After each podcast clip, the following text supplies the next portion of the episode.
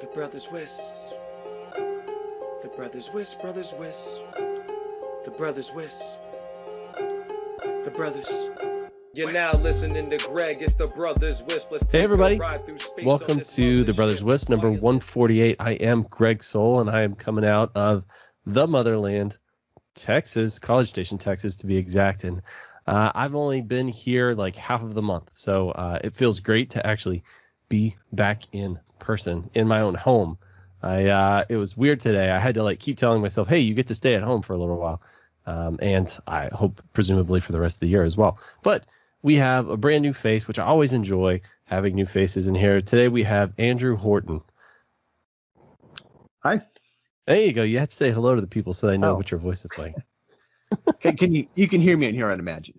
yeah, absolutely. So where are you? Uh, where are you out of, Andrew? I'm over here in Kingston, Washington, tiny little town, small little area in the Pacific Northwest, and it's a little cold today, and that's just kind of how it works. And rainy. Not not I can't tell now because it's dark. I mean it's five o'clock. Yeah, I like it. I call it liquid sunshine. I find it very therapeutic. I mean, I'll go to the beach when it's raining. I don't. I live here. I grew up here, so it's you know, it's home to me. It's all the same to you. Liquid sunshine. I, you know what? It's weird. Uh, rain is really calming for me. Like I just, like some people, I guess it like kind of uh, drags their mood down or whatever, but it just kind of chills me out. I, I enjoy it. Yeah. But having said that, we don't get that much rain in Texas traditionally. Um, the last couple of years, uh, thanks to global warming, we get more, but uh, usually it's pretty dry. So maybe that's why, like, 'cause it's an every now and then kind of thing. I don't know. Maybe. I'm not going to overthink it. We also have Mikey Hammett from Chicagoland. I was trying not to say it, but I didn't. everything else. So, hey, how's it going? it almost slipped out anyway. So there you are. Oh my goodness. All right. Well, let's uh, let's get some of the uh, the vegetables out of the way so we can get to dessert. Uh, we have a new out of the way so we can get to dessert. Uh, we have a new patron actually just joined up today, Stephen LePage, LaPage, perhaps. I'm not sure how he wants to pronounce it. I think the second way is uh, definitely the uh, the way to go. But uh, he went to patreon.com forward slash your brothers wisp. He uh, slid into our DMs. Is that what you do on there? No, he clicked the button and uh, joined our patronage and got access to the patron only Slack where um, a lot of great discourse happens in there. Andrew was just talking about how uh, it's nice to have smart guys that you can just ask questions to. You don't have to. And I was basically saying that it, it's like um, it's like having uh, navigation on my phone nowadays is making me. Uh, it's just like dumbed down the navigation portion of my brain. Now the Slack is dumbed down the technical portion because I don't actually have to know anything anymore. I can just ask you guys and you'll answer all the questions for me. So uh, jump over there and do the thing. We also have a couple of sponsors. So we are brought to you by Billing and Operational Support System. You want to check them out by popping over to sonar.software. We also have Tower Coverage. It's towercoverage.com. Tower Coverage is your RF propagation system to empower your network. Real-time data metrics enable your coverage area, reaching your customer base, and more. The industry's best RF propagation mapping system allows website integration for customer sign-up and pre-qualification. Use this data to scientifically plan network expansion and help your WISP succeed. Get a free trial today at towercoverage.com. Com. All right. So I added almost nothing to the list. So thankfully, uh, these two fine gentlemen were kind enough to put some stuff in there. I really have been just kind of blowing and going this week. I guess uh, to give a quick update, I uh, last week, Monday, I flew out, went to Oklahoma, of all places. Uh, actually, ate at some really nice restaurants. I got to meet most of uh, my Red Hat people for the first. Everybody else was brand new to me, on new faces. Oh, you know, it's so weird uh, seeing all of those uh, 2D individuals in 3D uh, for the first time. Yeah. Kind of faces to names and It, it is a Uh, weird feeling. It's it's something I've done a lot of my career where I'm like, oh, oh, and you know, it's yeah, it's you're a real awkward at person. first, but it's, yeah, it's a real person. Wow, you're real. Okay, cool. And you, you know, a decade working with them, you're like, bye, real person, and you know, move on. Yeah, yeah, yeah. For for me, um, uh, like so we also so I flew from there to a summit event, and at that thing, a lot of people were walking up and introducing themselves. I was like, oh, okay. Um, would you mind just pulling your mask down for a second? And they would do that, and they're like, oh, okay, I know who you are now. Yeah, Yeah. because it's just like it wasn't it wasn't clicking because I've just I've I have not bothered to remember names because I'm just everybody's a little square and it's got their name on there. So now I was like faced with Yeah. them, you know, right here, like fighting. Because I've just I've I have not bothered to remember names because I'm just everybody's a little square and it's got their name on there. So now I was like faced with them, you know, right here, like five feet apart, and so I had to start learning names. So it was good. It was, it was I've actually retained most of them, I think. Yeah, I've, I've found it kind of awkward. I went to a marketing event recently and you know got to put my suit coat on and everything, and it's like, whoa, is just kind of weird seeing people. It's very surreal. I'm like, I don't know what to think. I just kind of sit there quietly and. Do you have any questions? I'm like, yeah, yeah. Oh, I'm paying attention. Just you know, Enjoying other humans. yeah. Yeah, Yeah. yeah, I get it. So I, um, I had a really great time, uh, like going to eat with my team and actually like just getting to uh, swap war stories and stuff. I mean, you know, just that, you know, the whole experience of you know being together with other people. It was really cool, and then being in front of the customer was amazing. So this is the first experience. Like I've been doing workshops over Zoom and stuff like that to like 30 black squares, you know, because nobody turns on their camera and whatever. Um, I used to be just as guilty of it until I was on the receiving end of that. So I try and always keep my camera on and stuff like that. But um, physically seeing those faces, the interaction, uh, it was really awesome. So we were doing a hackathon, and so first things first, we uh, did kind of a day of workshops, which was a lot of fun. I was basically just, uh, I don't know, was vamping, cracking wise, just working the crowd. It was just so much fun. And then we did the hackathon the next day, and we actually got some stuff that they were like chucking into production, like towards the end of the day. So it was just, I don't know, um, exhilarating. I think is the best word for it. Just, I don't know, to get in there and perform in front of a live uh, public audience there. You know, it was just, it was different, and I really It's kind enjoyed of surreal and, and awkward. I remember at one point in my career where I actually had to learn to talk to a teleprompter. And, and awkward. I remember at one point in my career where I actually had to learn to talk to a teleprompter. It's the most awkward thing ever. And you know, That's I don't just- think I'll do that it again. sounds awkward. it was very awkward. But you know, you, you do what you got to do to make your client happy, and you know. Yeah, I ra- I'd rather play ISP than do that. So just put it that way. I get to I get to do the teleprompter thing at um, LinkedIn Learning for like my very first courses, and it is so difficult for me to like read very much without screwing up. I had to do it over and over, and eventually they just gave up and like cut video in between of Yeah. my screw ups. so that was awesome. And half the time I was squinting because they like didn't want me to wear my glasses because of the glare. So I was uh, trying to trying to get my way through it. I was also kind of like running out of breath. I don't know what was wrong. Anyway, it's not like I went up a flight of stairs or anything. Uh, let's see. Let's. yeah, yeah, yeah. So let's get to the uh, the stuff. Nobody wants to hear about me just running around having fun. Email related shenanigans uh, that recently gone around, and actually, surprisingly enough, uh, several guys inside of the the Slack channel actually saw this, and I, I know it was on the um, Wisp Talk uh, Facebook group. I know it's been, I think it was even on Nanog. It's been bouncing around everywhere. But there was uh, a bomb threat being sent through. I don't know why I laughed at that. You know, it's a serious matter. Uh, but it was like kind of this really poorly written email saying that they've placed bombs in your data center and they're going to blow them up or whatever. And it's, they were sourced, you know, they were saying that like you had to send money to Frantech or something like that. And apparently they were um, just uh, a target of a smear campaign. At least that's what Frantech is saying. Uh, but I, I saw that like a couple of people like had to take it serious and they like had to evacuate their facilities and all kinds of stuff. So that super sucks. But uh, Mikey, didn't you say? I think it was you who said that they scraped, like um, they scraped it. What was it that they they pulled it from? Was it PeeringDB or something? Uh, for the bomb threat, bomb threats, I don't remember. Um, one of the uh, a couple of these other ones I I recall, but that one I don't remember for sure. And I, uh, what I was just wondering is how effective of a smear campaign is that? That seemed like so pointless. Because I mean, one, almost everybody was laughing at it. That it was just ridiculous. And then as soon as you know the collaborative information started coming together, everybody realized that it was a hoax. So, like, what did they think was going to happen from that? All it did was give them free advertising. Seems like. It it uh, well, people that do this aren't smart. I mean- they're not really thinking it through. You mean?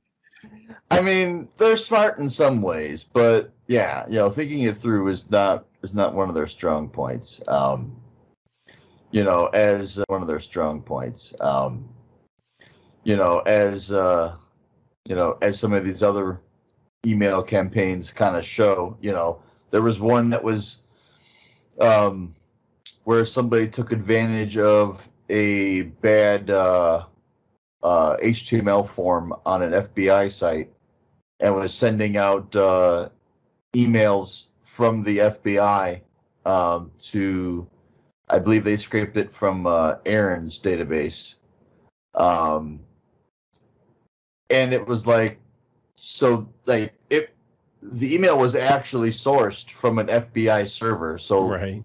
so you know, none of your traditional spam, you know, anti-spam things would have really caught it, um, other than you know, based on content and um, in the content, like they didn't like there was no links anywhere. They didn't tell you to go do anything. It was just like thing. It was just like like it was a um, if I recall correctly, it was a you know poorly written email as well. But it was like you you compromised sort of. I mean, you know, an FBI system, and all you did was send out bad emails that didn't have any you know call to action. Like you know, wasted opportunity. Um, you know, you actually could, you could have done something with it. Do it. Right, yeah. I mean, you know, you know, you know, most of the punishment's the same, you know, if there is one. So just just do it and maybe get something out of it. Um, Well, what would you recommend they do next time? um I don't know that I can publicly say anything. Um, you don't want anything coming back. I get. Oh well, you just don't want to let the. You don't want to spoil the surprise. I get it. it, uh, well, but it, it's just, you know, you get spam all the time with cons people are running. Um, um, but you know, other spam we've gotten recently. Um, I got a bunch, and then as I started asking around, a bunch of other, uh, a bunch of other guys got them as well.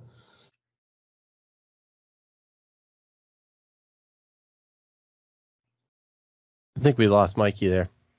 He finally gave up the ghost. Well, such is life.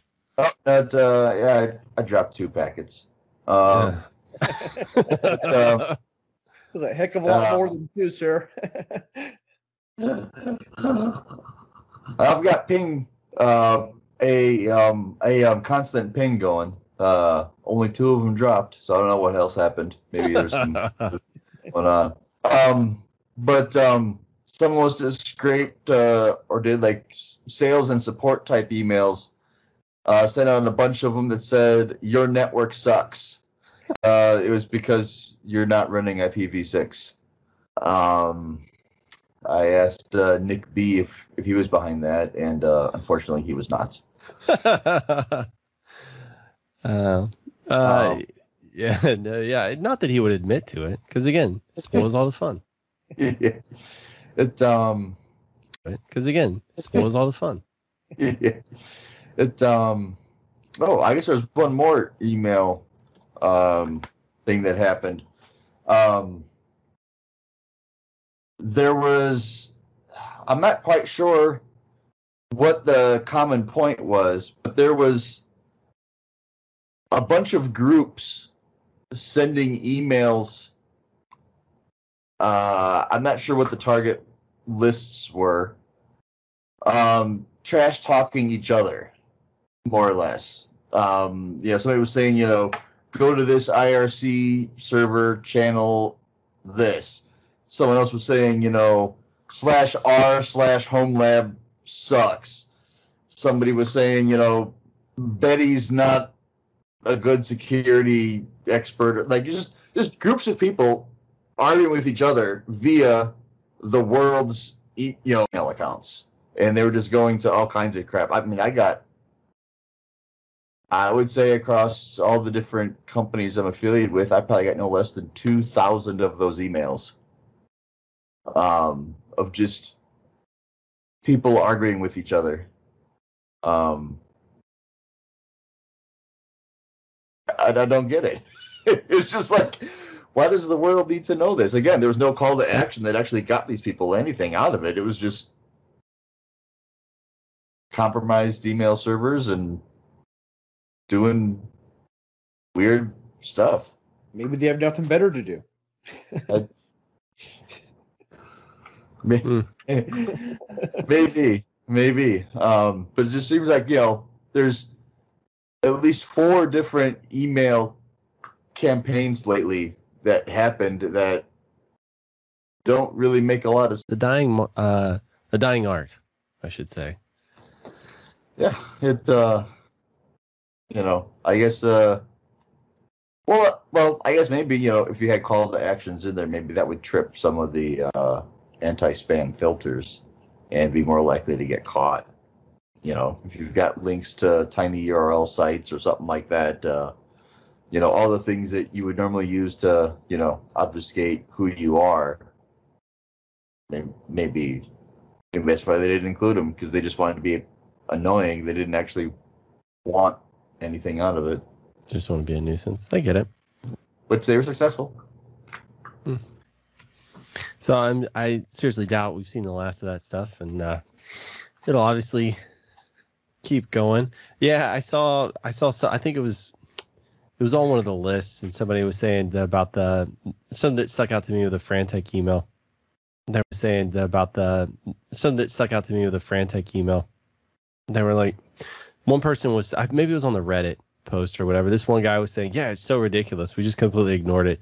This other guy's like, we have a policy in place. We can't ignore it. And he's like, what? He goes, yeah, I live in Ireland. So I was like, oh, yeah, that actually does kind of make sense. You know, it seems as though uh, they have a little bit of a history with that kind of stuff. So yeah, as as uh, benign as it may seem, like for some people, I guess it triggers some um, warning bells that they just can't ignore. So that super sucks for those folks. Anyway, that's all I know about that. Uh, something else I noticed, somebody posted it with the uh, the cry emoji. Uh, there is a MikroTik forum post, and they were talking about ZeroTier, and they're like, "Hey, is this ever going to come to MIPS BE or maybe the CHR stuff?" And uh, MikroTik says like, "For now," and uh, MikroTik says like, "For now," or I hmm, I can go in there and look, but they basically said uh, right now it's only supported on the ARM, and I guess that's because they have a package they could just chuck on and not have to think about it. But what did he say? We can only do it for ARM systems. No plans for MIPS now. So they're saying it's not even on the roadmap, and they never even responded to the CHR question. Which to me, CHR seems like one of the first ones you'd put it on, or as well, right? Like the the ARM thing makes sense, but then your CHR could be like your aggregator for some of that stuff, like kind of in data center systems, or you know, people are using it in the high performance kit. But maybe they say no plans uh, for MIPS, which to me, I mean, there's a lot of their infrastructure is running on that. Although a lot of the new kit really is focusing on the ARM, the stuff that's pushing a few more packets. So I don't know, maybe that doesn't bother me as much as I was thinking it would. But I, I would like to see it on CHR because I do use the CHR stuff. Do you feel like uh, this is going to bite you guys? No, um, actually, I had this exact same issue trying to deploy to a client because we can't use. You have to use Open. OpenVPN does not work with MikroTik over UDP. Oh yeah, it's TCP only. Yeah, so um, I ended up going with Sophos because that worked. I did the trick. I did the trick. Yeah, I would like. Um, I've only run into really wanting, or maybe not wanting, really needing the UDP um, OpenVPN a couple of times, right? Yeah, Like you get um, higher throughput. That's one of the main things, right? Yeah, yeah. I have a lot of clients who use it. They're um, lawyers, real estate people, developers. They need access to their files at the server, but it works really well for the time being I until something else comes out. I know like uh, Nick A and Nick B are both big advocates of ZeroTier, so I'm sure um, many a tear will be shed over this over this. Uh, although I don't know, like I, I know well, Nick Arellano for sure is going to be upset about that because he likes to use that stuff everywhere and he wants to deploy it on every piece of kit so that it comes back for his management plane. And he wants to have it all accessible through there. So the fact that he's not going to be able to, I'm sure, burns him a bit. At least um, for now, they say no plans for MIPS. That doesn't mean it won't make it to the roadmap at some point as this stuff gets. You know what? It could be uh, because ZeroTier is version seven only. and since there was an ARM package, it was easy to slide in there. And so maybe they're f- focusing on other uh, V7 features before they bother with that, right? Like get get the meat and potatoes out before you start messing with the garnish and stuff like Yeah. that. Maybe maybe it's one of those things. So I would be curious to see how that goes. Something else I noticed, uh, somebody else posted it might have been, mm, it might have been Andrew Thrift, I think, that put it in there. But it's this Labs of Latvia website, and it's talking about MikroTik. And they had a little bit of a breakdown of uh, their customers, like their revenue and stuff like that, where do different portions come from. And it actually said that the U.S. is the largest market for MikroTik. And I was just looking at some of the other numbers, and we're the largest. Like if you compare us to other markets, we're generally double what the other markets are producing, which really surprised me because we've always traditionally thought of like, you know, we're like, you know, basically in general, whenever you're talking about MikroTik wireless, like the outdoor stuff, you're like, oh, they're not making it for the U.S. market. Um, so it's not the wireless, you know, the outdoor wireless stuff that's getting that margin. It's got to be uh, routers, wireless wires, uh, maybe HAP stuff. It's definitely switches because I see a lot of people deploying those nowadays. But then the higher end routing, it just that really surprised me. I figured we were going to be a lot of people deploying those nowadays, but then the higher end routing, it just that really surprised me. I figured we were going to be, you know, somewhere one of like their LTE antennas, and they work really well. They're about 179 bucks US, so they're a little pricey, but I can get 100 mm, by about 60 at most cell sites. So it's great for backup. that's nice. And uh, that's the. Did you say the WAP LTE or something else, or what are you looking at? Yeah, it's it's the LTE 6 kit from MikroTik, but I don't know exactly. That's the only one I've tried. Okay. So don't they have so like the WAP is like the the WAP form factor. So really it looks like a big pill. Mm-hmm. And then they have the ones that are they have like the dish based one, right? for long the, distance. Mine's stuff. the parabolic dish, the actual Oh, okay. dish. Yeah. So I haven't used any of those, but that's supposed to be good for long range, right? yeah, yeah, but only going like you know 3,000 feet. It's not very far. Okay. Just higher gain, more throughput, huh? Yep. Rock and roll. So it, it is effective. I haven't used one. I've only ever out of band management. So I think they would um, ask me questions if I like mounted a big dish inside. Doing it on a wall. yeah. Yeah, but normally I get enough signal, like with Mhm. just the WAP LTE or whatever, to um to get it to stay up. Occasionally it'll flap. Usually when I'm out inside of a building, it'll flap at least once a day. But I mean, what do I really care? You know, if I'm just SSHing in through it or whatever. For backup, it's all it's for. It's like Yeah. something crashed, can't get in. Why'd the fiber go down? Cool. We're still in line. Yeah, that's cool. So yeah, were you uh, were you surprised by that number, Mikey? I don't I don't know um because I've I've kind of taken a devil's advocate approach to that. You know, people for years have been saying, you know, a lot of MikroTik products are targeted for the, you know, uh, more cost sensitive markets, and that's why they don't uh, more cost sensitive markets, and that's why they don't usually have the kind of things that we're looking for because it would push the products uh, to a price point that their main markets wouldn't accept. And my counter to that was always, well, look at the CCR series. That that's you know compared to you know that's not a you know a you know emerging market product. Um, and so I was kind of looking through here at the at their wireless systems products page, looking at you know you know LHG2, LHG5, and so on, and you know all the different integrated CPE they have, and yeah, that's like they're all under a hundred dollars an item. One of them, this LHG uh, two, is only fifty eight dollars list. List price fifty eight dollars. You compare that to your entry level CCR, you know, two thousands are 20 times that in price. Um, and working your way up the CCR line, you know, your uh, 1072 is 50 times that. So it's like, okay, yeah, you deploy a lot of CPE, not too many, you know, big core routers. but the big core routers are much, much, much more expensive than those CPE, and Mhm.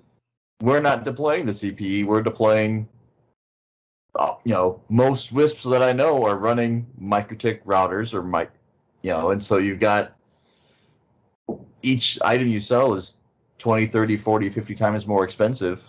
It doesn't take long to be in the higher dollar game. Yeah, and I assume too, like the stuff we're using as like a tower router is going to be like a core route low uh, in some of those areas. That yeah, just something that's small and insignificant to us is probably fairly substantial to them.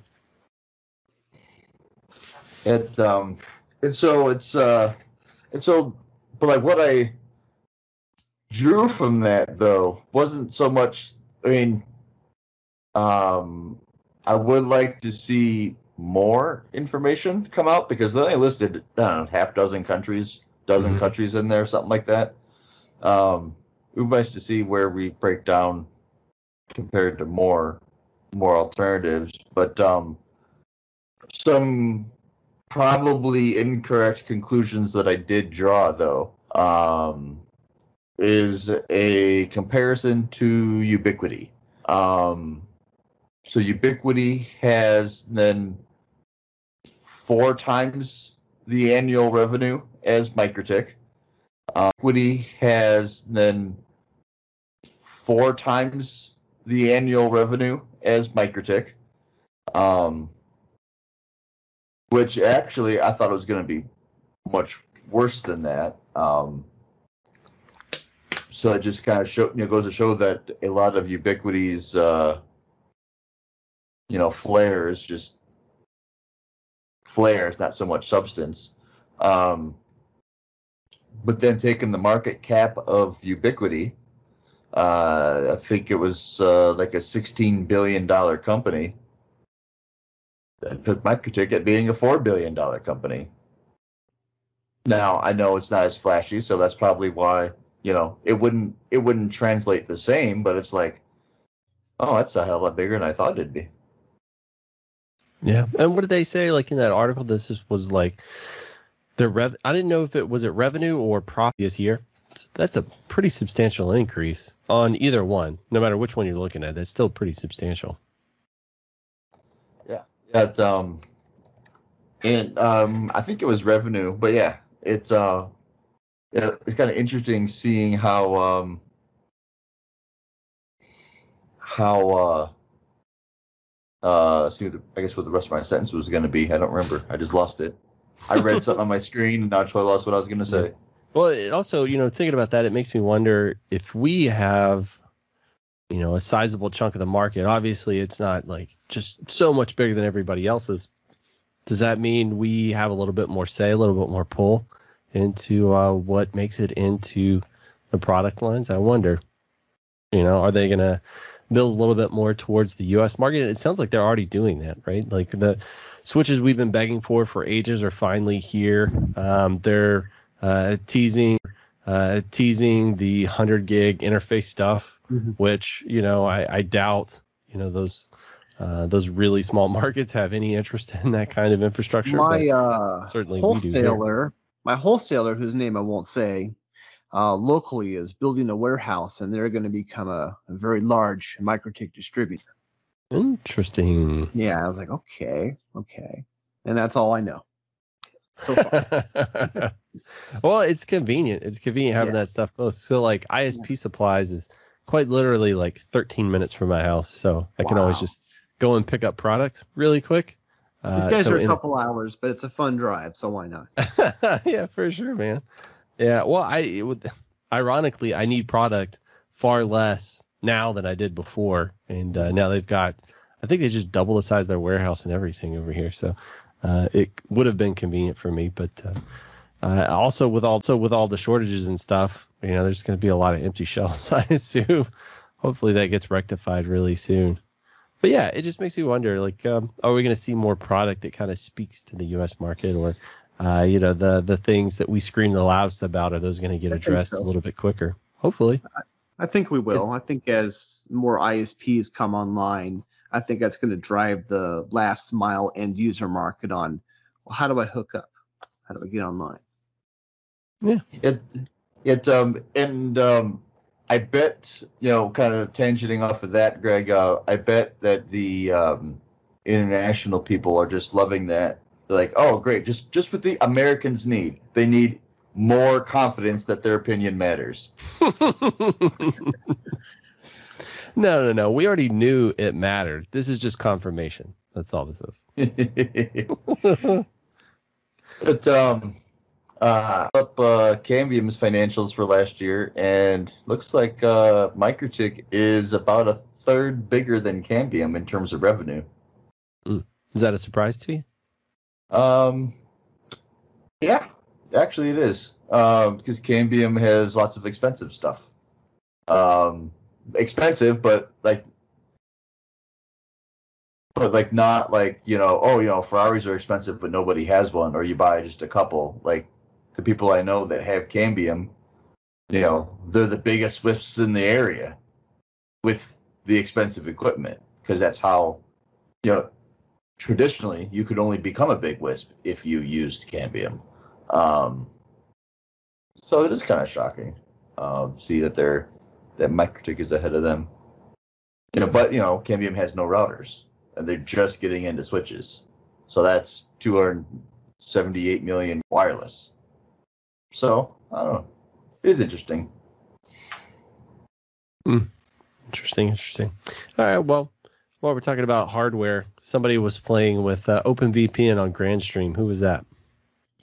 Uh, um, so I've got a problem where uh, I have resellers of my VoIP service that are deploying them in such a way that um, I don't know what they're doing, but uh, their their connections break down. Um, you know, where they just can't get through to us. I don't know if they're doing something funky on their routers with, uh, you know, NAT helpers or what, but I'm I'm getting crap on my side. So I was like, okay, well, let's look at these Grandstreams. They say they have OpenVPN support, so let's get that going. Having never used OpenVPN before, um, so on my Proxmox, well, actually, uh, uh, my other guy Glenn, he did it first, but uh, uh, I was working with then. Uh, there's a template on there called uh, like Turnkey OpenVPN um, seemed pretty self-explanatory, but they didn't provide the information that the Grandstream was asking for. You know, they just, you know, here's a file, loaded into the client. Well, Grandstream doesn't work that way, and it wasn't obvious what some of the information was. Um, so then it's like, well, screw it, we'll get rid of that VM. Let's turn up uh, the official OpenVPN, you know, server installations, and um, that you know there's still one piece of information that Grandstream asks for that I don't know where it comes from. Um, but that you know there's still there's still one piece of information that Grandstream asks for that I don't know where it comes from. Um, but a lot of shortcomings in the Grandstream approach that they don't really. So logging is terrible. Um, there is no onboard logging. It sends it all to syslog. So I spend a couple days turning up syslog servers. Why I say a couple days is because everything we had so far was all meant for things in house, not out of house. So then put IPs and then their IP changes on the other side, so you only get half the log or or whatnot. Uh, so running through that, and then, and then I was like, well, let's look, know, let's look at something brand new syslog server. Okay, well, this comes through, you know, a nice GUI, I guess, in Security Onion. I've heard of that. Let's, let's deploy Security Onion for syslogging. Kibana is a terrible tool to get down in there and actually dig into what's going on because you've got four screens worth of junk before you see what the message is, and it's entirely possible that I don't know what the hell I'm doing, but that means it's a terrible tool for me because I don't know, like I I couldn't easily figure out what the logs were, so then I deployed something else, um, Graylog, and that was much much much easier to see what the logs were. Um, which was only as useful as far as uh, Grandstream. They don't really do anything in the logs regarding VPN. Um, like I searched VPN, just the three letters. Show me all VPN related syslog messages. And I would get one from the last time it rebooted saying VPN in it. That's it. So I don't know what it's doing. And when I put the setting, you know, all the settings and things into the uh, web interface and hit apply, they all go away. um, now it could be because they're passwords and you know, uh, you know, cer- cer- certificate keys and stuff, but there's no indication that I have something saved. So I don't know if the unit is saving the information that I'm putting into it. I did do an export. Some of it was there, but it was not. By the way, the config exports are junk because they they're like there's not a a field that says you know syslog server equals blah. It's just some seemingly random numbers or letters indicating something that no one outside of Grandstream understands. So all I could do was just do a diff. What changed from a completely blank installation to an installation where I just added this information? Okay, so the server's entered. There's a username entered. Don't know the rest. So I am just giving up and just telling them we're not going to support it. Um, I was like, no, we're not. Do- well, because I mean, uh, ultimately they're trying to do fax, and the fax wasn't working. So fax over internet's bad enough. We couldn't figure out why, and I'm like, you know, we're just. Did you ever do think it. about doing a packet capture on their end? Um, I uh, so I did a packet capture um, just before I got mad enough to say, Yeah, "Fuck yeah. I'm done." So so like I, I have it, I loaded it, and then I'm like, you know what? I spent Yeah. too much time on this. I'm not going to make any money back for the time that I've spent. We're just going to stop doing it. Um, and so instead, what we're going to do is we're just going to pursue a uh, resale um, agreement with the uh, telcos and just install an actual POTS line if they need a fax. Never got away with it again. Um, because oh, I see so many people trying to skin the cat so many ways for for fax over internet, and it almost always fails, um, in some way, shape, or form. You know, you may run a few test faxes through, it works great, and then someone tries to send, like, I transitioned doctors about five years ago, and I asked for my medical records to be transferred to the new doctor. Like six months later they didn't have it. And so i went back to the old doctor to figure out what was going on. And they and i don't remember everything they said but what i took out of it was that they were faxing it. Faxing. You're faxing 35 years of medical history to somebody else i can't imagine how large that fax is but it's probably going to fail if you're doing it over ip so I'm like, and again, it's not that I, there's not, not that there's not a way to solve the problem. It's hard to It's- solve. How much time and effort do I put in to solve the problem? And like, you know, like I've seen boxes where people do it over consumer grade uh, satellite. So that sounds like a great technical solution, but then there was something else wrong with it. Like the company had bad support or something else didn't work right. And so it's like well i can't do that either. So i was like you know what? Just just just get a, a copper pots line installed. We'll sell you everything else. We'll sell you the pbxs and this and this and this. And we'll sell you a pots line from at&t just so that i just the return on the investment for me i just don't want to deal with it anymore just no more now on that on that on that we do fax over IP with Grandstream, with Zhone, with other stuff, but it's all on net. It's all, you know, we put it onto its own VLAN. Um, you know, give it you know voice prioritization. It, it and everything works great because there's no NAT, there's no congestion, there's no, no nothing, there's no jitter, there's Right. no. It just it just works. Off net, I mean, you know, that's um, the internet's best Not effort, doing it again. and you can't always predict what uh, what's going to happen to that stuff or what you know what their I don't know what their queuing policy will do to the packets or anything. That you know, it's it's yeah, I get it. I, I went I've to a heard, company I've heard to do people do, nothing but I just- complain about fax over IP. fax is really difficult. I, I went to a company to do my faxes for my clients, and it works out for them. They're happy. It's um like you know like like you know I thought about you know some of these you know eFax solutions, but there will be customers that eFax isn't good enough. You've got to have the original, you know, you you know you have to have the old school fax machine. And this I'm like so I. I'm not going to do an 85%. I'm not going to do, well, we'll use this sometimes and then still have the same problem for the guy that has to do.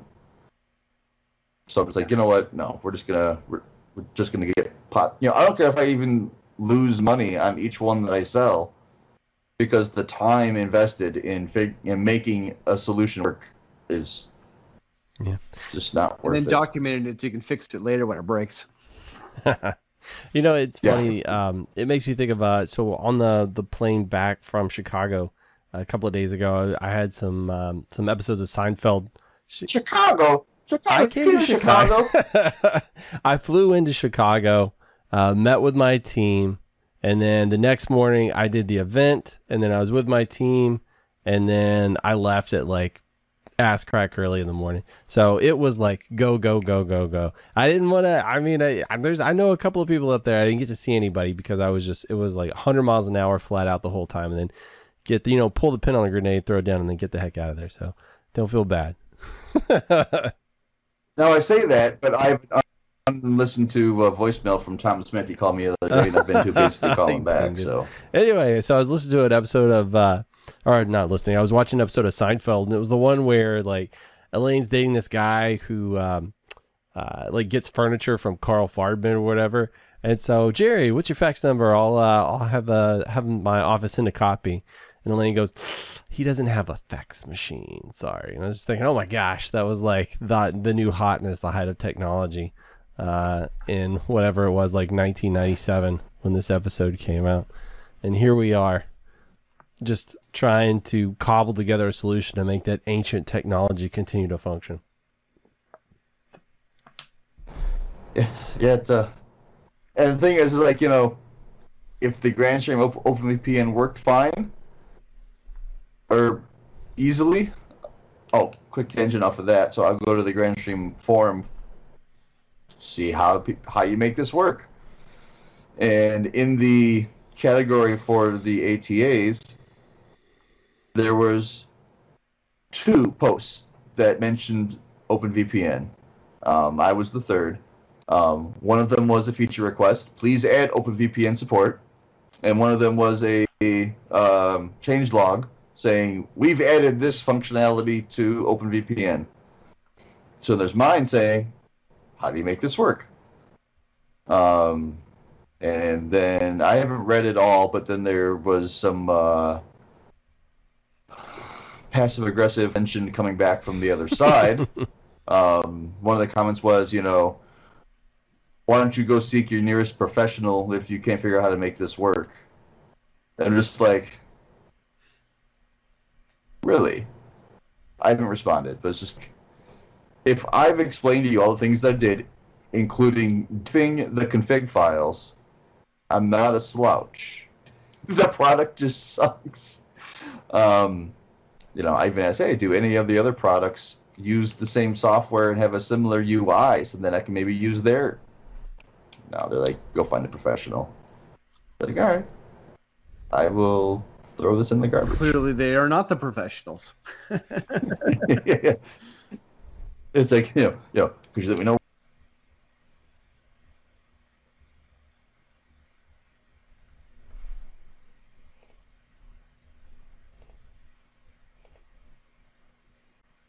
Oh, you did. Hey, Good. it was my turn to stop working.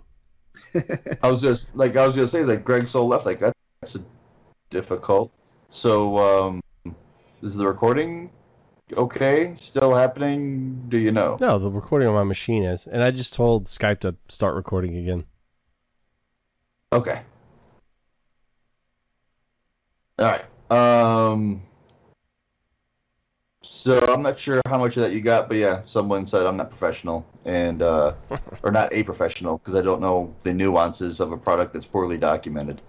Oh, oh, speaking of poor documentation, see, this is what happens. I'm gone from the show. Like I've only been on the show what like three times the past six months um, because I've been busy. I get lots of complaining in when I'm on. Um, Grandstream documentation blows. um, you open up the admin guide, it's uh, 70, 80 pages. And all they do is just, you know, they take, you know, here's one column that has the, you know, this is what you're looking at. And then the next column is supposed to be the explanation. Only it's just a copy and paste of what the field name was. It's just like, you know, OpenVPN username. This is the username for OpenVPN. really? But like that's self-explanatory. But you get into the complicated things, and like that's all the detail you get. Is just, oh, you want to know what you know unicorn uh, you know horns are? Well, that's a unicorn horn. Uh, one useful thing though, I didn't see many other places, is they'll tell you the maximum number of characters. They'll say, you know, maximum 27 characters in this field. So that's nice. But the documentation is useless to tell you what's a required field, what's not a required field. I don't know. Hmm. Anyway, we should probably move on from Grandstream because Yeah, yeah, you've beat him to a pulp. probably, I'll probably complain the rest of the night about them. Okay. It was a great product back in the day.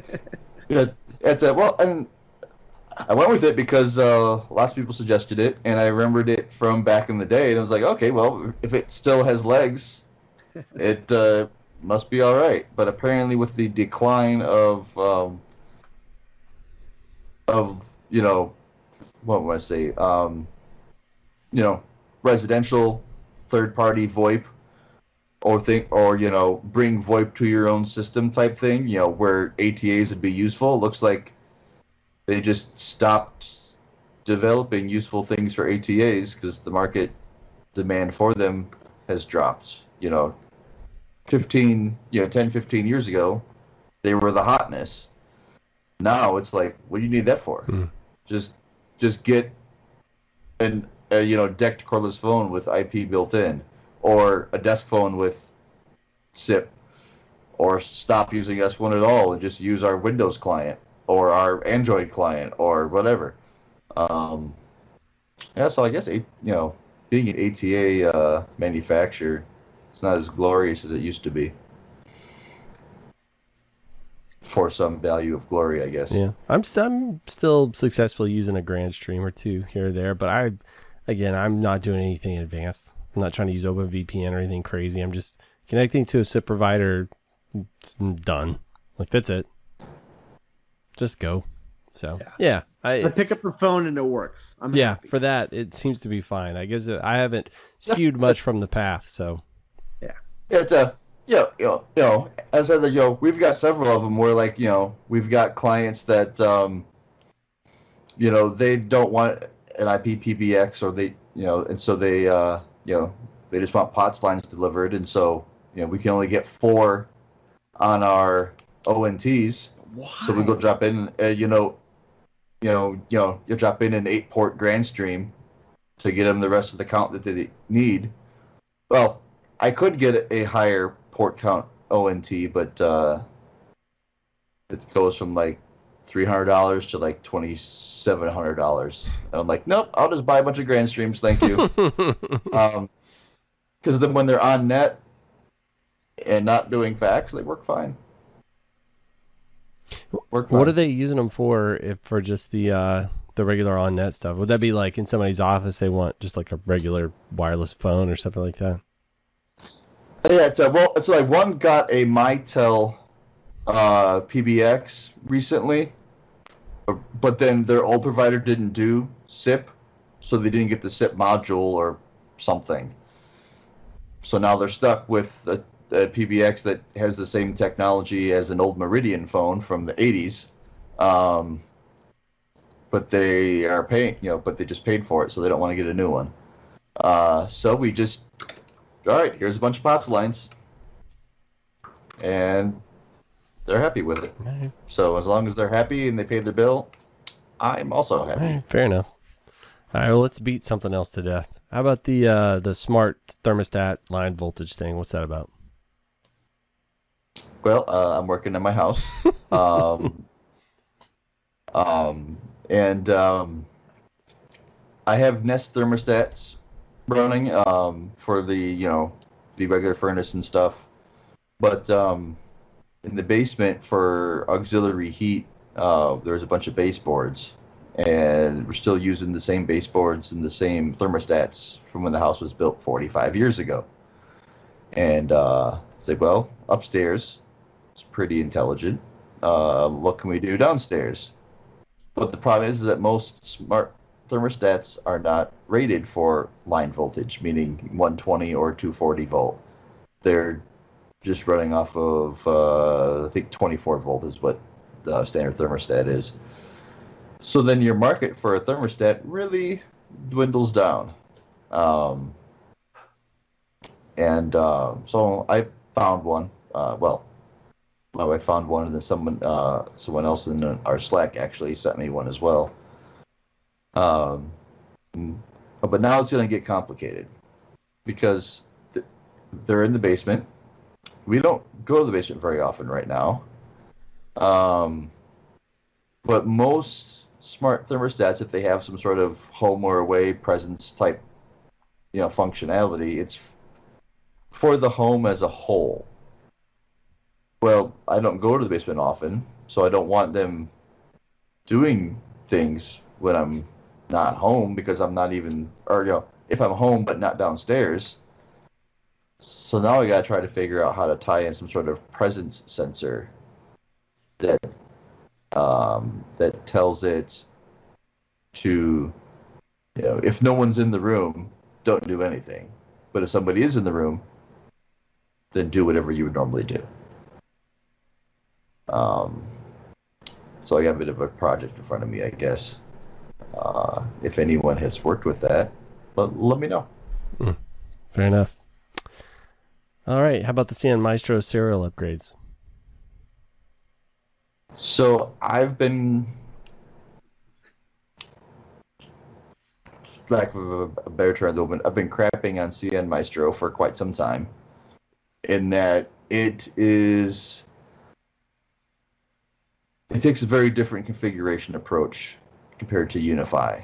You know, if I want to build and configure a bunch of units uh, for a Wi-Fi deployment. Um, you know, UniFi's nice, pretty GUI. I can do this, I can do that. Um, you know, there's a bunch of options I can click. Do I want to do this or do I want to do that? And you know, type in a password and away you go. Uh, historically, CN Maestro has been drop the text config of what you want in the box and I'll make it happen. They don't really help you figure out what it is that you want to do. Um, However, I was running on a I was running on CN Maestro version 1.61, um, which was old. Um, a year and some change ago, when I tried to upgrade the last time, it was very old at that time. Uh, on CN Maestro, I know it's really old version. Maybe they've made it better. So uh, last weekend, I spent most of the weekend upgrading my. Not that I just sat here watching it all day, but most of the weekend upgrading my CN Maestro installations. Um, because there's a series like you know, uh, I forget what the word is now, but uh, you know, for upgrading in a specific order, uh, an upgrade progression, where I had to go from what I had to version one point. Sequential. Yes. Um, from what I had to 1.6.3. And then from there to whatever. And on and on and on. And the the problem with that was is that um, they distributed like the major version as an you know OVA, which is fine. I love OVAs because they're very easy. Just click, install, done. Um, except for at some point they decided to start um, like they've done something. It's actually kind of interesting. It looks like, kind of like you'd find out in a lot of networking gear. Uh, dual partitions, and they will tell you, you know, this version of CN Maestro is in partition one, and this version of CN Maestro is in partition two. And they want you to upgrade through the web GUI. The problem is that you know now you're going to upload a three gig OVA into the CN Maestro uh, web server, which kept failing. Okay, well I found in the instructions there was a CLI command you could run, so I would run that. Except I couldn't actually get the file into the server, you know, through uh, you know SFTP. So I look, and the folder that they put the files that you upload in, or the not the folder, the file system, wasn't large enough to accommodate the 3 gig OVA that I was uploading. Um, which I found it quite odd that the supported way it wouldn't make the file system large enough um, to accommodate it. So uh, I had to uh, create. Now they had 60 some odd gigs free on a, a different file system, so I had to create a path over there, uh, give it rights to the, the user that then would, because you had to be a certain user then to do the upgrade, which didn't have permissions to the other file system. So there was a bunch of back and forth I had to do to finally get it in there. But I've uh, worked my way up to version three.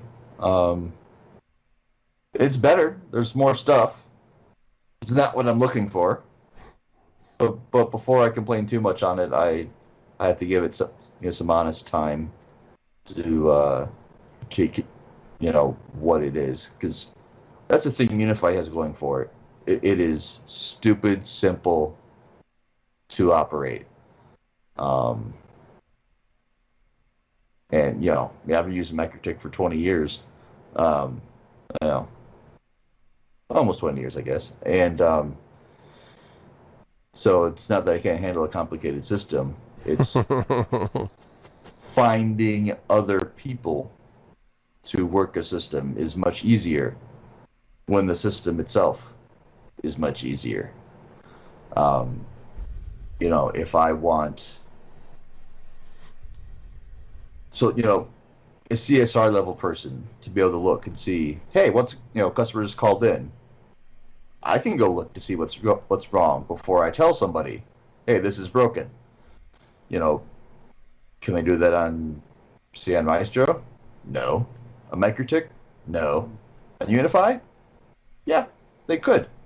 So for me to not use UniFi for my managed, uh, you know, infrastructure offerings that I do, I'd have to hire a, you know, an actual network engineer to do frontline customer support because I couldn't expect, you know, or be Nick Arellano and completely build my whole dashboard front end, you know, to front end every little system and present it in a nice, pretty way. I'm not that guy. Um, Few people are. but uh, so either it's build my own system to API call everything to figure it out, um, or just use UniFi, or hire smarter people. But smarter people are more expensive and harder to find. Yeah. We all know your number one attribute is how cheap you are, so makes sense. Well, I just, I just, just looked up to my idol. no, but I know, but like you know, like you know, um, it's been hard for us. You know, just you know, even being just outside Chicago, it's like, which might actually be worse because all the smart people, other than Nick Arellano and myself, um, have gone to Chicago. But we're not far enough away where it's like, you know, Chicago is really far away, so I'm just going to stay here.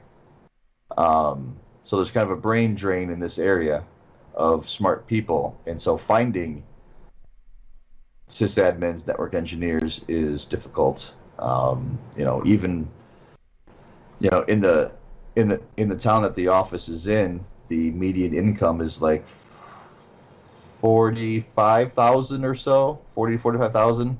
So it's not an expensive place to be. and we were offering 80. Couldn't get anything. Hmm. You know, you know, offering almost double what the you know median household income was for one person, and we were getting help desk jockeys. And I was like, no, I want a guy that's turnkey. I want here it is. You know, here's a manual for this platform because you haven't used the platform. Now work, um, and those people aren't there.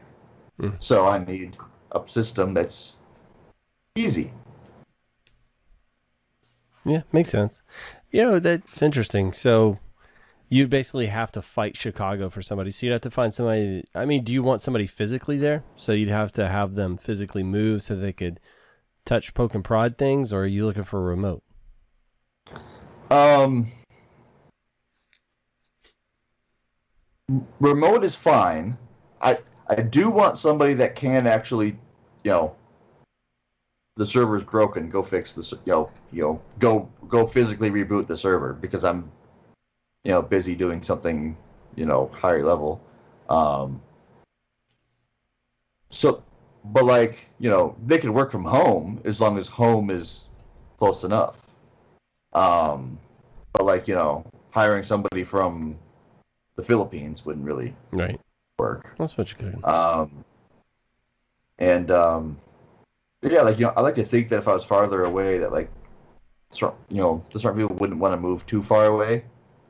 You know, because it's like, oh well, you know, you know, they'd be leaving their family and their friends and so on, so they just stay where they are, which is probably why there's a lot of you know how a lot of rural wisps have come to be, and that you know they were the smart IT guy in the area, and he did you know, and they didn't want to leave their family and friends, so they started a wisp.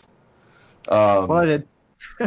yeah, it's, um, but like you know, I'm, you know, a one-hour drive from my house, and I am in downtown Chicago. So it's like, so it's like, well, you know, I can stay here and go work anywhere in the Chicago suburbs, and make a lot more than eighty thousand. You know, I'm not competing with the area. I'm competing with, you know, Google or whoever else has an office in Chicago, or you know, the the you know law firm that has you know 400 attorneys, or insert whatever you know big company that's in the suburbs. That's what I'm competing with. I'm not competing with, you know, the you know pork slaughterhouse down the street. Um, So proximity is your enemy, is what you're saying. in this case, yeah. Interesting. Um, at least that's my current hypothesis. Uh, I guess I won't really know until I get somebody else in. Hmm. Well, I did hire one other guy. He's from a few states away. Um, he, and he actually relocated, but uh, I need more than that. So yeah, fair enough. All right. Well, you heard it. Mike's putting out a call. Go work for him. Uh, while, while we're talking about uh, people and the reasons they start doing the stuff they're doing, I was thinking this would be a good opportunity for us to probe Andrew and uh, learn a little bit about his background and what actually brought him to, uh, I guess, find the group and uh, participate and all that good stuff. Thinking about it now, I don't remember how I found. I think I just online looking at Spotify, I found a podcast, found Slack. I'm like, oh, great. And that that alone was really what kind of drove this dream of we have a couple of competitors in our area. We have municipal fiber from the county, very expensive for the people who want to provide the fiber because you're a reseller paying retail rates, selling retail. It's it, it's frustrating. And then you have your big cable companies, telephone companies, and that's really it. So I figured, you know, why don't I just go and get fiber and put it up on a building and sell it to people? That's where it started. And that's this kind of where this has been two and a half years in the works with branding, getting to know the community a bit more. I've lived here most of my life. Uh, I moved away for a couple years and I came back. And I'm like, I got to do something other than I'm here to fix your computer or hook up your network or you know it's a small town so there's there's a lot of work here and the internet it sucks It's no fun. so I wanted to do something about it.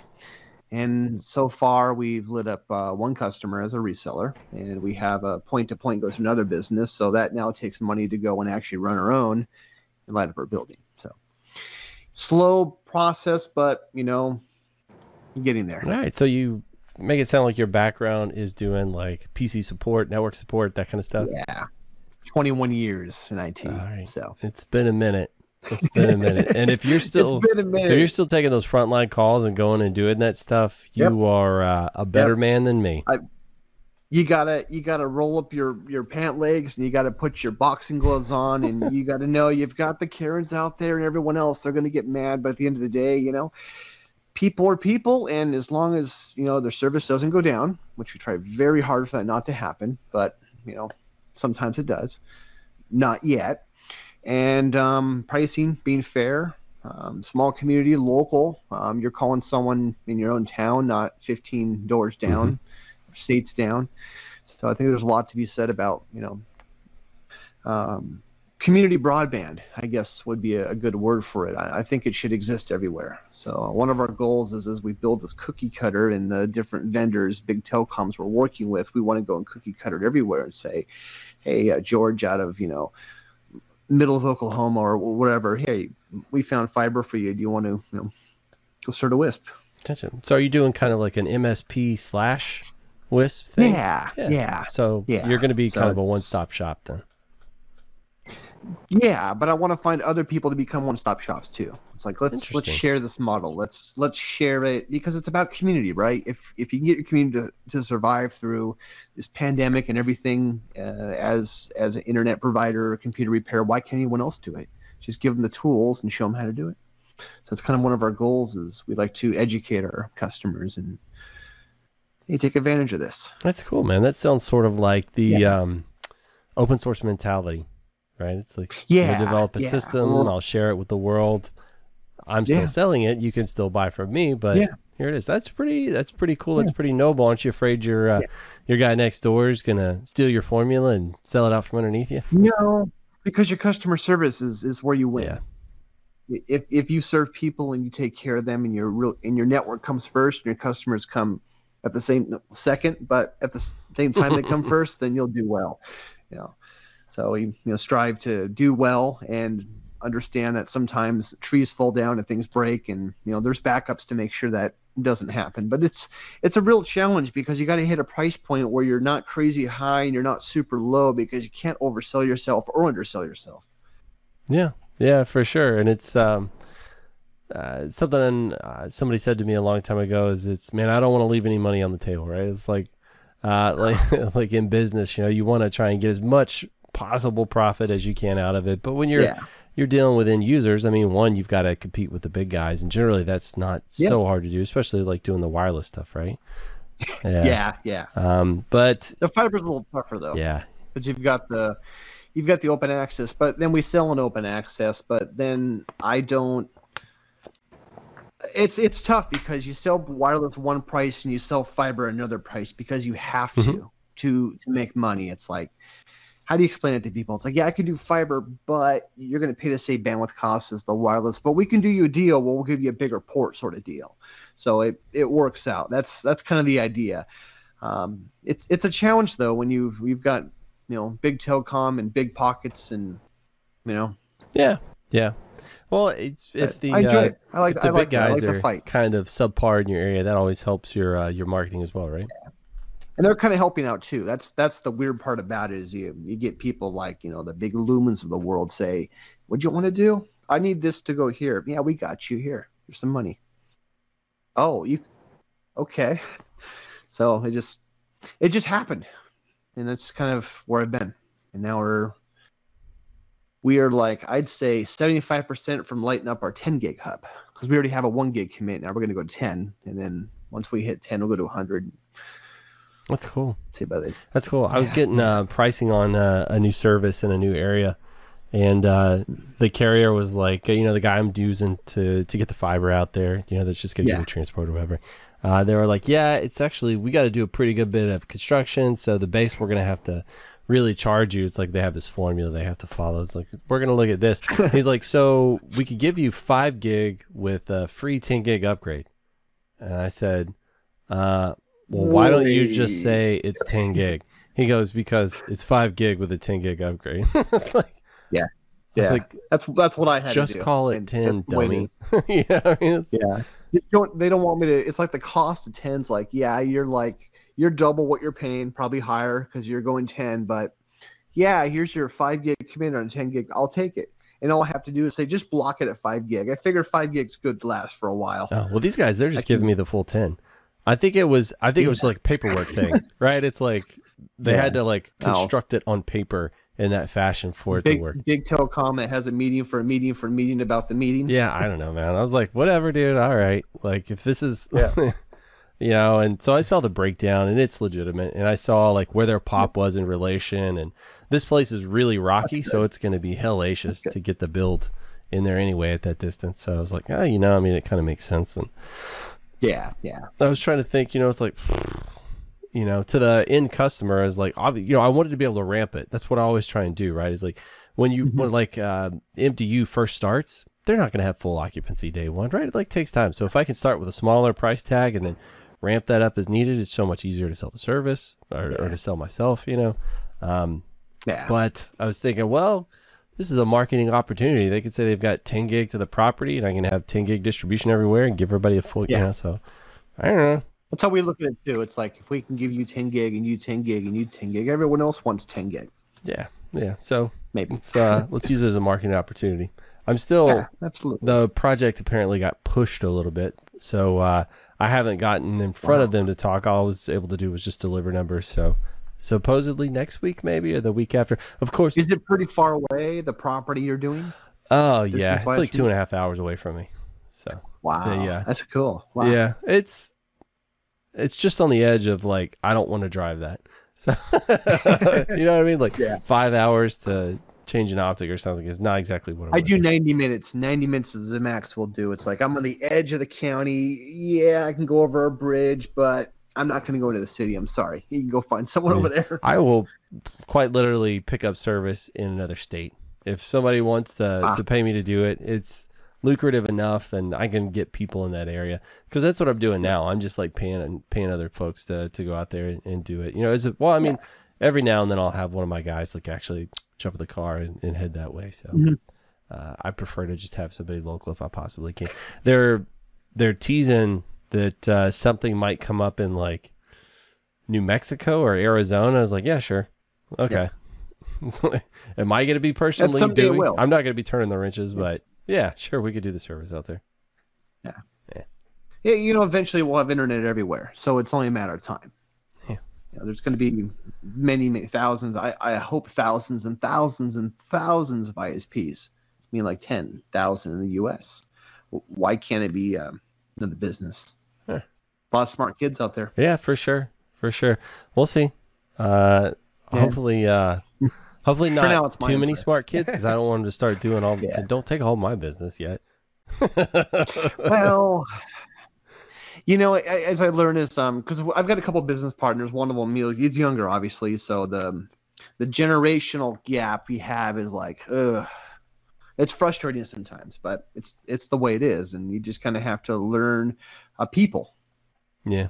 and understand them and work that way Yeah, it seems to me like a lot of it too is um it's not lack of talent, a lack of like motivation and um, Yeah. wanting to take on the stress associated with doing this kind of stuff because Mhm. uh, it's it's definitely not the easiest thing, especially when it's all on your back, you know, and you yeah know, if things go wrong, you got nobody else to call, so you gotta, you know, you gotta take care of yourself, and so not everybody wants to take that on. Some people want to just No. move to Chicago, right, Mikey, and then have somebody else, you know, do most of the uh, stressful heavy lifting, and you just come and punch a clock, which i enjoy that i like that i like the i like the, the discipline of i have to get out of bed today motivation. I get. I've heard the one of the best motivators for that is to get a dog without a doggy door.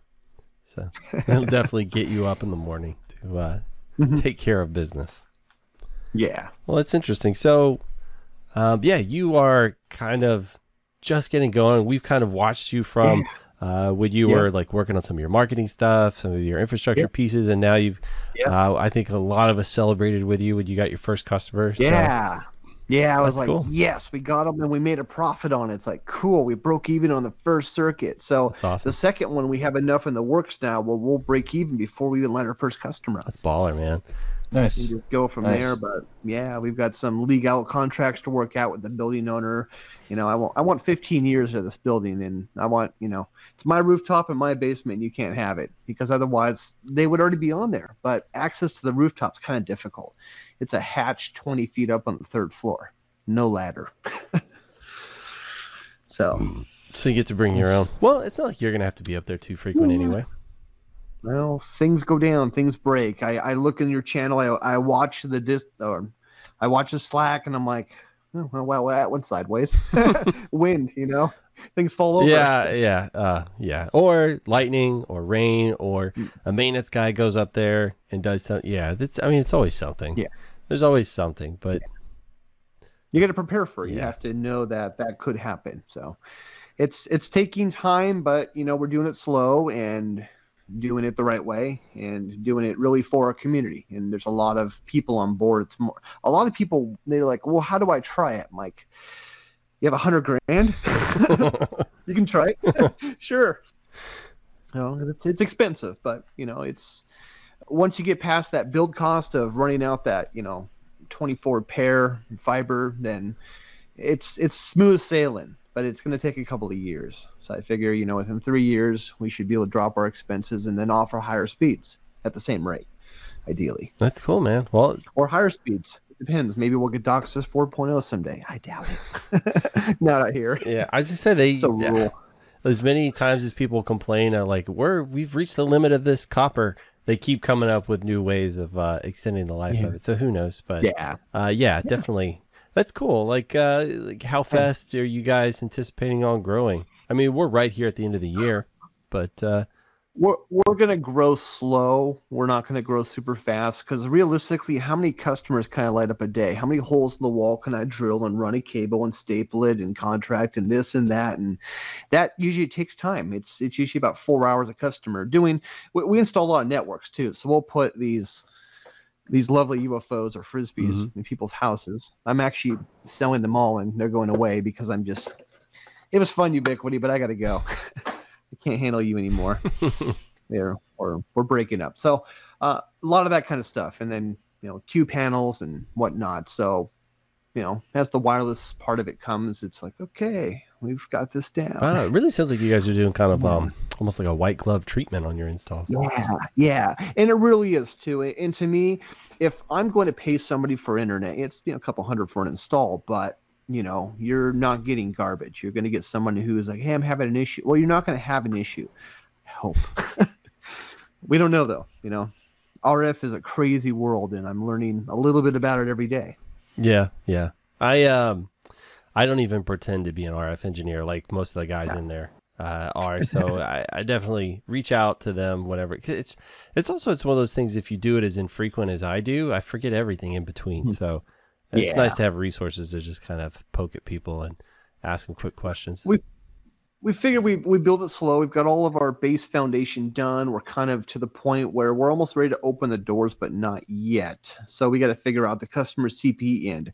Um, we got a call next week with Calix to talk about their Wi-Fi 6 AEX equipment, where it broadcasts between antennas with six and 2.4 and five on the client side, and the entry level market was like a couple hundred bucks for the base, and the pucks were just a hundred bucks. I'm like, wait a second but they used the c word cloud and i'm like oh Calix Calix loves their cloud. I almost almost as much as they love billing you for it. it's not cheap. It, that's that's one of the things too. I'm like okay at least you're free you're not free so if you get hacked then well hopefully you don't. I, I worry about things like that but should i worry about it I, I think I'm I might be in good hands. So we're gonna try them out and see what they might have to offer. But we're to the point where it's like, okay, let's try some stuff. MikroTik, it's it's good. It's good hardware. I configuration though, unless you've got a deployment system down, it, it takes a bit. And I, I need to use hardware that's been proven and tested and works. I don't want to play the game of yeah, we're going to give you new routers next year because we goofed. Well, So was gonna say, um, your first few customers are probably going to be guinea pigs anyway, and at the at the pace you're and going, they are, they're happy. Yeah. They love it. They're like, I get a half gig down on my wireless. I'm like, well, I'd hope so. yeah. I was gonna say at the at the pace you're going, you should be able to to get a good feel for Yeah. things. You know I mean, like if you start going, you know. 200 installs a month, you know, things could theoretically get away from you. And, you, you know, it's like, uh, if you need to, you know, switch gears all of a sudden, that could be difficult. But, you know, some satellite installers that come help here drill this hole run this cable here Yeah. hook that up so that's you know i thought about that. And then uh, of course for customer service there's like um, some companies out there wisp assist i think is one of the biggest ones out there. And they've got amazing customer service. And to me to answer the phone and to say yeah hey we got you. We're, we're good. So you're having an issue.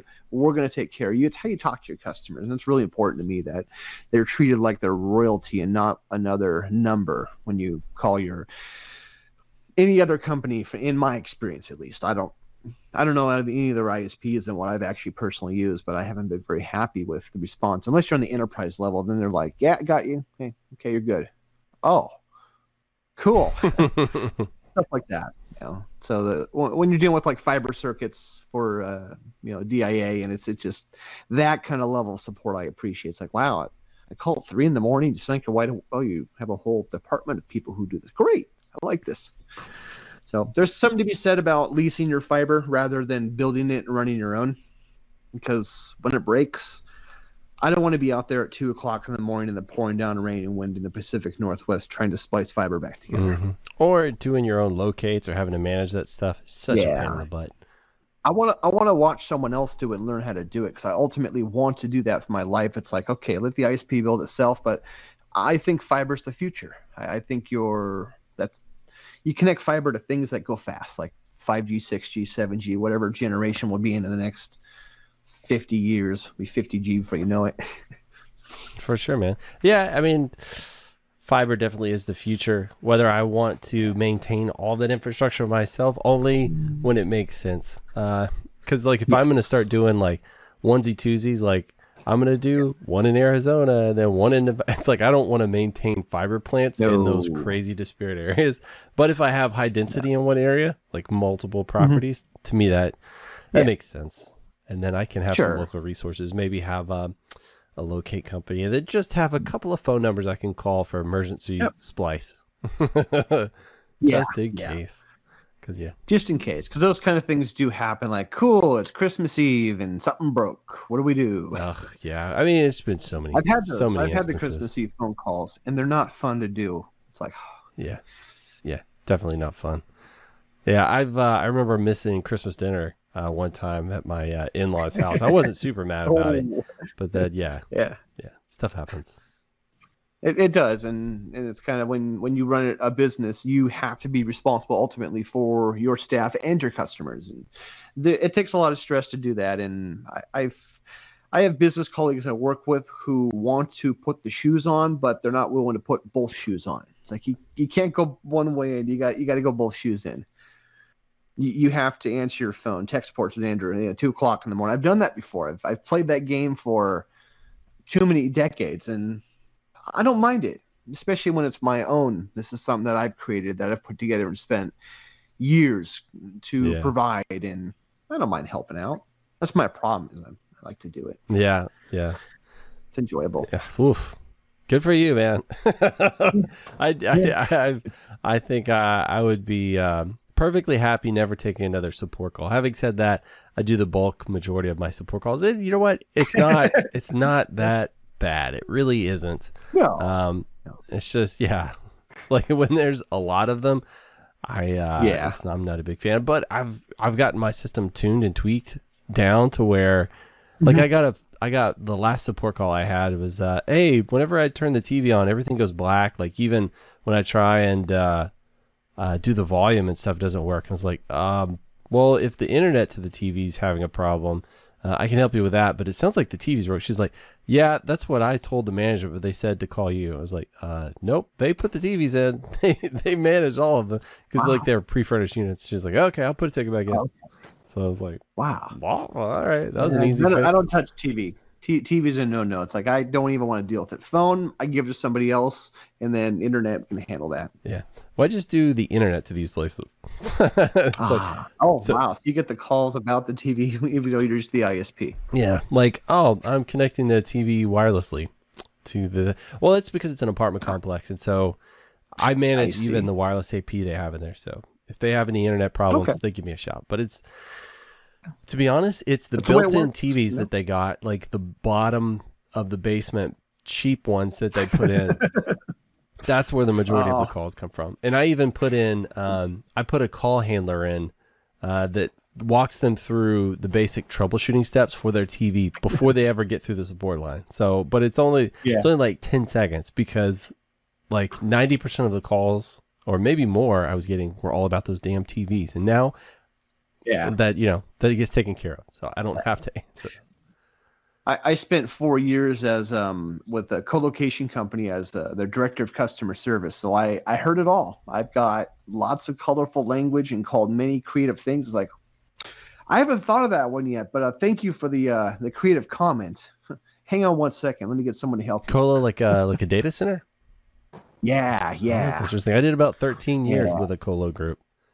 So Wow. I did seven. I was like, okay, I gotta do my own now. yeah, I was doing network Yeah, was engineering. Thanks, so. I wasn't Mm. necessarily taking those frontline calls. yeah. Well, It was more of a hey, when you're done dealing with the customers, um, can you go and train some new support people? And we need this new salesperson. Okay, let me let me switch hats real quick. Yeah. I don't know much hair left, but I'm yeah, getting there. yeah, yeah. Um, So. one of the the biggest uh, things we always pointed out at the end of your job description, it always said other duties as assigned. So there were a lot of other duties. So you did a lot of stuff. Yeah. And I don't about yeah. for you, but for us, we did a ton of pre-sales work. So we were like the pre-sales engineers. Did you guys actually have sales engineers? Um, No, it was it was I answered the phone and sold them, you know, a rack of servers because they wanted to host XYZ. oh, okay. Like, how much you want to spend? All right, cool. Uh, I still make profit. That's a good deal. Let's do All this. right. So you actually were like a sales guy. Yeah, I sales and then I did support. Okay. And then I did management. And then I'm like, I don't want to do this anymore. I'm gonna do some video stuff. So I did video stuff. And then I just like I, I don't want to do any of this anymore. I'm gonna go back to computer repair because I love my people, love the community. I have customers who call me just because they want me to come and ha- basically hang out with them. It's like, uh, uh, okay, cool. Hey, can you bring your kid too? Because she's entertaining. Sure.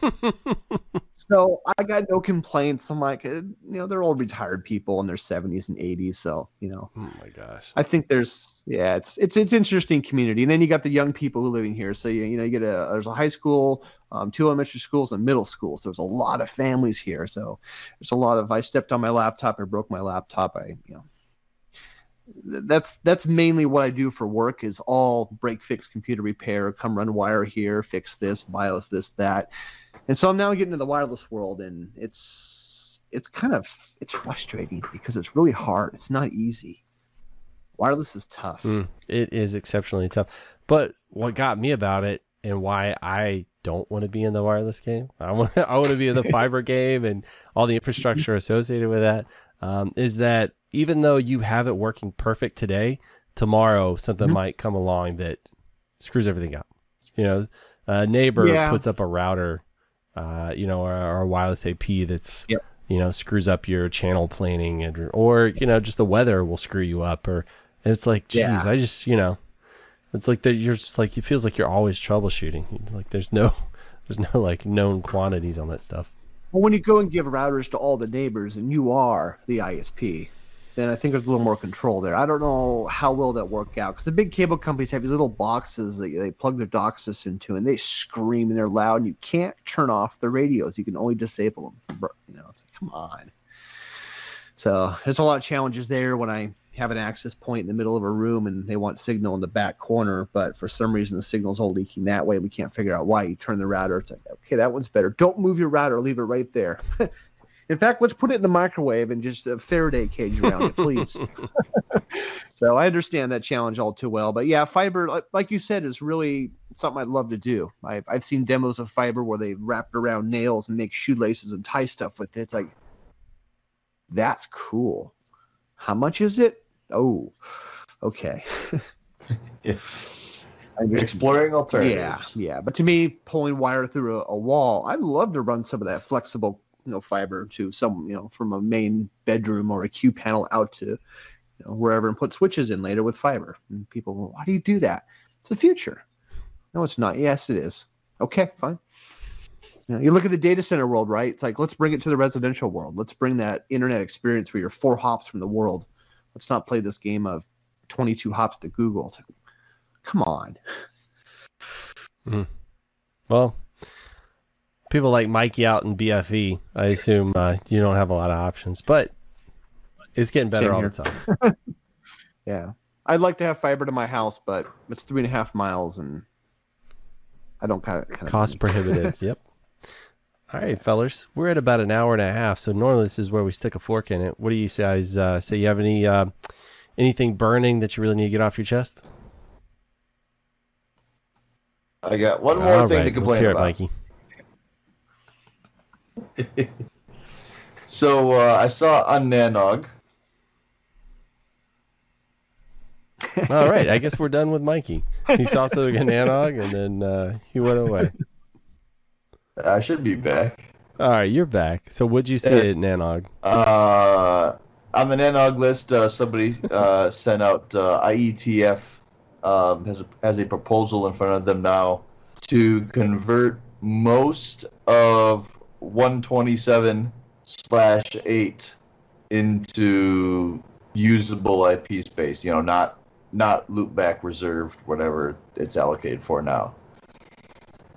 Um, and there's seems like every so often there's a new proposal on how to reclaim some unused IPv4 space, and uh, this thread has been full of them talking about anything from just you know MIT has a million IP addresses. What do they need all those for? Let's you know let's take those back, and you know 240 slash four I think is not being used for anything. Um, so let's take that back.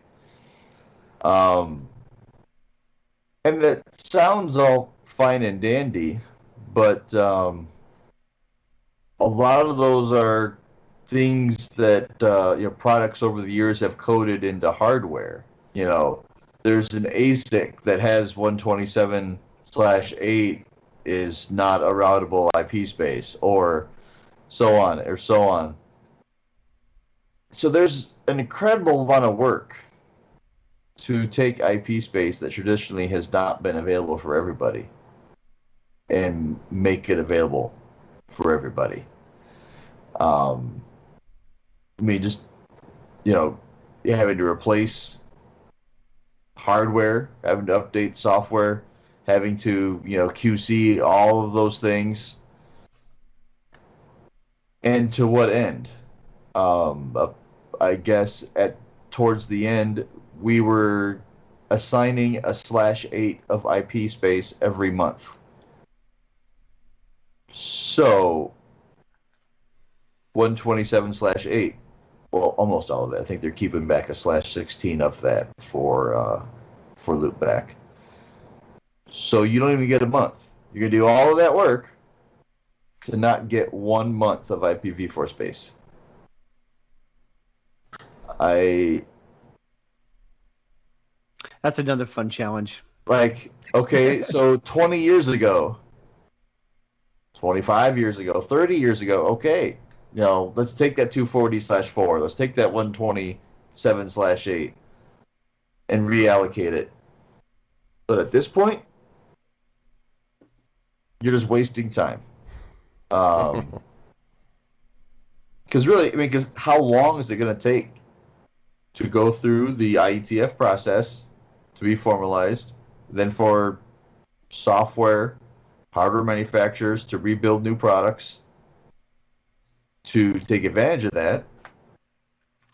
Um, you know, Windows XP supports IPv6. So you're So you run we X- all uh, run XP? Uh, sure. I saw some article that was saying like 60% of people or maybe more in like Kazakhstan all use Windows XP. I'm sure there's a lot of areas where uh, uh, legalities are a bit looser, and so they just they all stole it and they use. I worked on a Windows 98 machine recently. It's quite old. It ran an embroidery machine. oh, nice. Yeah. Hardware failure. Who would have thought? Um, Motherboard. but um, yeah, and so I mean, obviously, we're not, you know, the the the chances of uh, people important at the IETF uh, are probably not listening to our podcast. Um, so I can't really speak to them, but um, you know, for those of you that think this is a good idea because IPv4 is great and you want more of it, uh, keep in mind that there's an enormous hill to climb to take any of these reserved spaces and make them available. Um, and for what? How long do you get to use it? Um, you know, somebody taught, you know, reclaiming all of the DoD IP space. Um, because a lot of people think that just because it's, it's not in the global internet means it's not being used, which isn't correct. But reclaiming all of the DoD space, I'm not sure how much they have on top of my head, but it's not a year's worth. You know, you know, are there 12 slash eights worth of DoD space? Maybe, but in a year, you're gonna have the same problem again. Did you comment on that uh, Nanog thread? No. um, Coward. I did not. Well, well, well, you know, I figured there were many more qualified people than I to argue this. And actually, I'm not even like right now. I just keep right clicking on the thread and mark all as read because it's like it's past 20 or 30 messages in a conversation. You you you've you've gotten everything constructive you're gonna get. Um. Well, 95% of it, and I'm not interested in the long tail. But um, yeah, so it's uh,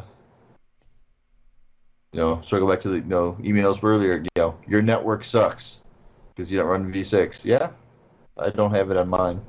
Yeah. Well, on one of mine. Other ones I I was do. gonna say I don't have a dog in Uh, that fight. I want to run V6 in a couple of my networks, but the upstreams don't support it. So it's like, well, what good's that gonna do me then? Yet, uh, you know, I have an upstream constraint on on one of them as well. Um, but uh, we may be changing some things there to solve that. But um, that's the thing is that like, you know, earlier one of my complaints was about NAT. Um, well, in the V6 world, it, that's that's not a problem.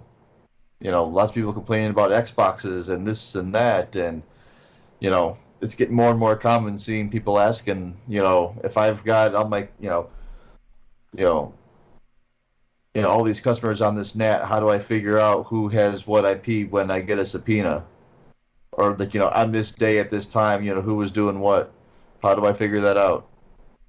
Well, if you had V6, you, I mean, not to say that that problem totally goes away because they could do crimes on V4, but in the V6 world, don't worry about it. Yeah, I guess. We we just lease our V4, and there's places you can actually lease like slash 19 for you know, a couple grand a, uh, a month. But you worry what's going to happen in five years when those prices all go. like oh, They, oh, oh, I mean, I was, I was recently working on a project that didn't, didn't end up panning out, um, uh, which I was disappointed in. But um, we were potentially going to um, be spinning up a lot of fiber customers, and um, and I'm, you know, so far I've, uh, you know, everybody has a public IP. Um, you know, now it may be, you know, they uh, they may not have direct control of it because I'm, you know, I'm routing it at their router and netting it there, so they may not have it directly on their device. But only one person has their IP, I looked at, oh, yeah, okay, so what does it cost for me to buy IPs um, so that I can have uh, one IP per person? And it was like I was thinking back to, oh yeah, you know, it, it, it was five bucks an IP, you know, at, at auction, you know, it went up to ten and 15. You know, maybe we're getting close to 20. And when I looked, it was $55 per IP address to purchase them. Um, yeah. And so now looking at an IP block large enough, let me see, let them to ARIN, a slash 19, oh, it's actually gone down a little bit, $405,000. Four hundred thirty thousand dollars for a slash nineteen. Um, and I think I was gonna need an 18. So I was like, so I'll, you know, I was like looking at almost a million dollars for IPs. Wow. You know, making sure that everything end to end supports V6 and uh, buying some Fortinet boxes to do some of that uh, CGNAT sounds pretty cheap.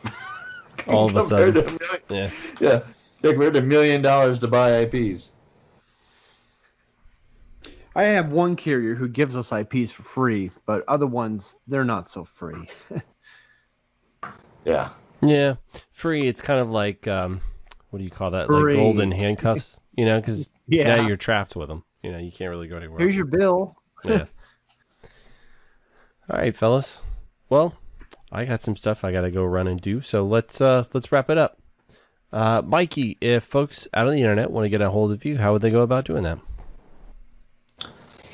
Um, well, you could reach me at uh, employment at dna-communications.com. Brilliant move. Nobody will catch on, Mike. All right, Andrew. If uh, people are curious about you and some of the projects you're doing, and they want to get a hold of you out on the internet, what's the best way of doing that? They're gonna have to come to the Slack. All right. Come check it out. All right, fair enough. You can find me on there. Yeah, so that's Yeah, patreon.com forward slash the brothers wisp. You grab a hold of Yeah. Andrew, where Yeah. he's releasing his secret formula for uh, all the stuff he's. It's not secret formula because if you guys are giving this formula out, it's how do you take it and stir it around in the bowl and serve people to the point where they like your cupcake versus the other cupcake Yeah. is all it really is. yeah, yeah, and it's really just a medium to uh, figure out what ingredients everybody else is using and what's worked best for them, and uh, you know you can. Who wants to buy me out later? you know? Yeah, yeah, for sure, man. Everyone's got a number. Does your cupcake uh, bring the boys to the yard? Ugh, I know I have a cake that does that. uh, fair enough. You have to upgrade, right? All right. So you can find me at greg at gregsowell.com or you just go to gregsowell.com. I got a little form in there where you can uh, hit me up where I very regularly blog now. Uh, let's see. Uh, you could also, probably the easiest way of grabbing hold of me is to go into the Brothers Wisp Slack and just throw me a DM or at me anywhere. Um, I'm usually pretty responsive and I see that. I'm on, man, like a bunch of different Slacks. So uh, I've always got it up. I'm always working in there. I'm always communicating through that. That's like my medium of choice nowadays. So uh, it used to be email. Email is, is pretty well dead to me unless it's something like official. Most of the time, I like doing all that stuff through Slack nowadays. It's just so much more efficient. Anyway, I digress. If you guys have any, ugh, so of course Mike sends me a Slack. Um, if you guys have any questions or comments or anything you'd like to see or have us talk about, please reach out to us. We actually really do listen. Uh, thank you all for being here. Thank you, Andrew. Thank you, Mike. Yeah, we'll see you guys next time. So let me click stop on all this stuff. If you missed the show already, don't worry, you're forgiven.